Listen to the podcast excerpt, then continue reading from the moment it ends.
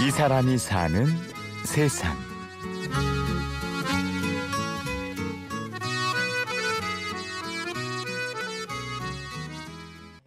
유턴 유턴입니다. 아이고 저 자, 자초. 물어보지도 않고 아버지 뻘 되는 사람 앞에서 그냥 담배 탁 물고 다리 올리고 잠자고 양말까지 벗어 던지는 사람들이 있어요. 기아가 잘못 본 거 아니에요? 네? 소리가 잘 소리가 좀 제가 이 대리운전을 택하게 됐을 적에는 우리 집안에 1급 장애아가 두 명이 있었죠. 그래서 서로 상반되는 걸로 하나는 전혀 몸을 못 움직였었고 하나는 몸은 건강한데 어, 지금 중학교 2학년이라도 아직 엄마 아빠 소리도 못하는 어, 지체 장애아고 대리기사 박영봉 씨. 그는 세 딸의 아버지였습니다.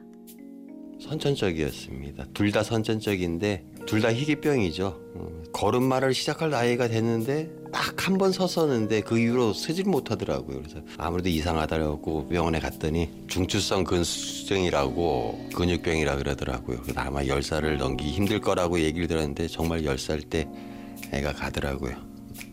그때 좀 마음이 아팠던 게 지급할 돈이 없으니까 치료가 멈춰지게 되더라고요. 그때 상당히 어려워서 애한테 뭐 제대로 먹을 것도 못 해주고 못 먹이고. 떠나기 전에 하- 걔가 했던 말이 자꾸 생각이 나가지고 제가 지금도 계란을 먹을 적에는 좀 울컥울컥 하는데 어, 언젠가 엄마한테 그러더라고요 애가. 어, 그 엄마 오랜만에 계란 반찬 무지하게 많이 해줬네. 그러 내가 좀 어려워졌다고 해서 그 계란 몇 분이나 한다고 그것도 제대로 못 먹였나 하는 생각이 좀 가슴이 아팠죠. 둘째 딸은 그렇게 부모 곁을 떠납니다. 어, 보냈을 적에는 뭐 저희 씨도 그냥 별로 삶의 의미를 못 느낄 정도로 제가 자살 시도할 정도로다까지 괴로웠었는데 애는 보내는 게 아니더라고요. 보냈다 그러지만 항상 옆에 있더라고요. 그게 부모더라고요. 부모는 땅에 묻지만은 자식은 가슴에 묻는다는 거 그냥 아- 알게 되더라고요. 가슴에 느껴지니까. 그래서 지금도 보면은 애를 보냈다고 생각 안 하고요. 옆에 지금 데리고 살고 있다고 생각이 돼요. 여기서 끝이 아니었습니다. 셋째는 마음의 병을 가지고 태어나게 됩니다. 태어날 때까지 몰랐죠. 어, 셋째는 미리 검사까지 다 했는데도 아무런 판정이 안 났었거든요. 근데 나중에 말을 너무 안 하길래 그러니까 다시 검사 때 엔젤맨 증후군이라고 어떤 염색체 하나가 부족해가지고 그렇게 된다 그러더라고요. 그래서 아직까지도 우리 막둥이한테는 아빠 소리를 못 들어봤어요. 아무래도 말을 못 하니까 자기 의사 표현도 못 하고 지식 수준이 지금 한 살 수준이라고 보면 맞아요. 근데 묘하게도 애가 어, 우리 가족 중에서 저를 제일 좋아해요. 엄마가 옆에 있어도 꼭 잠은 제 품에 들어가서 자고. 그러니까 더 기- 이쁘죠. 또 달라붙으니까. 영봉 씨가 큰 딸에게 미안함과 고마운 마음을 꼭 전하고 싶다고 하시네요. 근데 그때 현명했었어야 돼요. 아무래도 좀 몸이 안 좋은 애한테 좀 관심이 더 많이 가게 되니까 걔 위주로 하게 되는데 큰 애도 공평하게 생각했었다면은 그 정도로까지 무리하게는 하지 않았을 것 같아요. 그 순간에만큼 부모들이 전부 다 이성을 잃게 되는 거죠.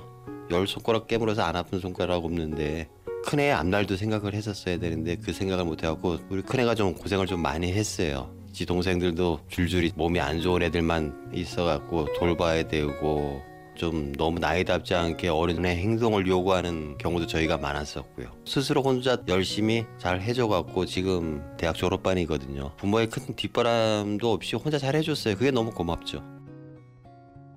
마음에 병이 있는 막내가 살아가기에는 너무나 척박한 환경. 혼자 남겨질 막내를 생각하면 그는 한숨부터 나옵니다. 심지어는 어떤 얘기까지 집사람한테 했었냐면은 우리 둘 중에 하나 늦게 가는 사람이 가기 전에 애 데리고 가자 그랬었거든요. 혼자 남겨놔갖고 사회에서 천대받고 무시받고 핍박당하느니 그때까지는 애한테 최대한 잘 해주고 갈 적에 이 사회에 그냥 남겨놓고 가느니 같이 데리고 가자. 근데 이거는 애들 엄마도 그렇고 저도 그렇고 종교를 가진 사람으로서 생각해서는 안 될 거고 사회적으로도 범죄적인 행동 아니에요. 이 생각이 좀 어떻게 멈춰질 수 있는 다른 대응책이 살아있는 동안에 좀 나와줬으면 하는 그런 생각을 갖고 있어요. 서로 부족한 것을 채워주는 가족. 박영봉 씨는 그 가족의 품 안에서 삶의 행복을 누립니다. 뭐 꿈이 있다면은 어, 가족이 있으면 다 행복할 것 같아요. 그래도 서로 뭉치고 서로 모질한 점을 채워주다 보니까 항상 넘쳐날 적에는 내가 모질했던 부분이 뭔지도 몰랐었거든요. 근데 내가 모질한 부분 애들 엄마가 채워주고 애들이 채워주고 애들 엄마가 모질한 부분 내가 채워줘야겠다는 생각 갖고 있으니까 가끔 이게 더 행복한 거 아닌가 하는 생각도 들어요. 세상을 떠난 사랑스러운 둘째 딸과도 함께요. 미련은 갖고 계시지 않지만 우리 둘째도 남들은 보냈다 하지만 저는 데리고 있고 가족의 행복을 그대로 누리고 있습니다. 지금까지 취재 구성 강철, 내레이션 임현주였습니다. 고맙습니다.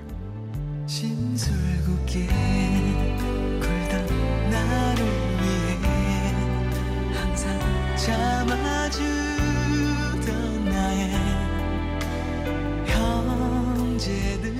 inside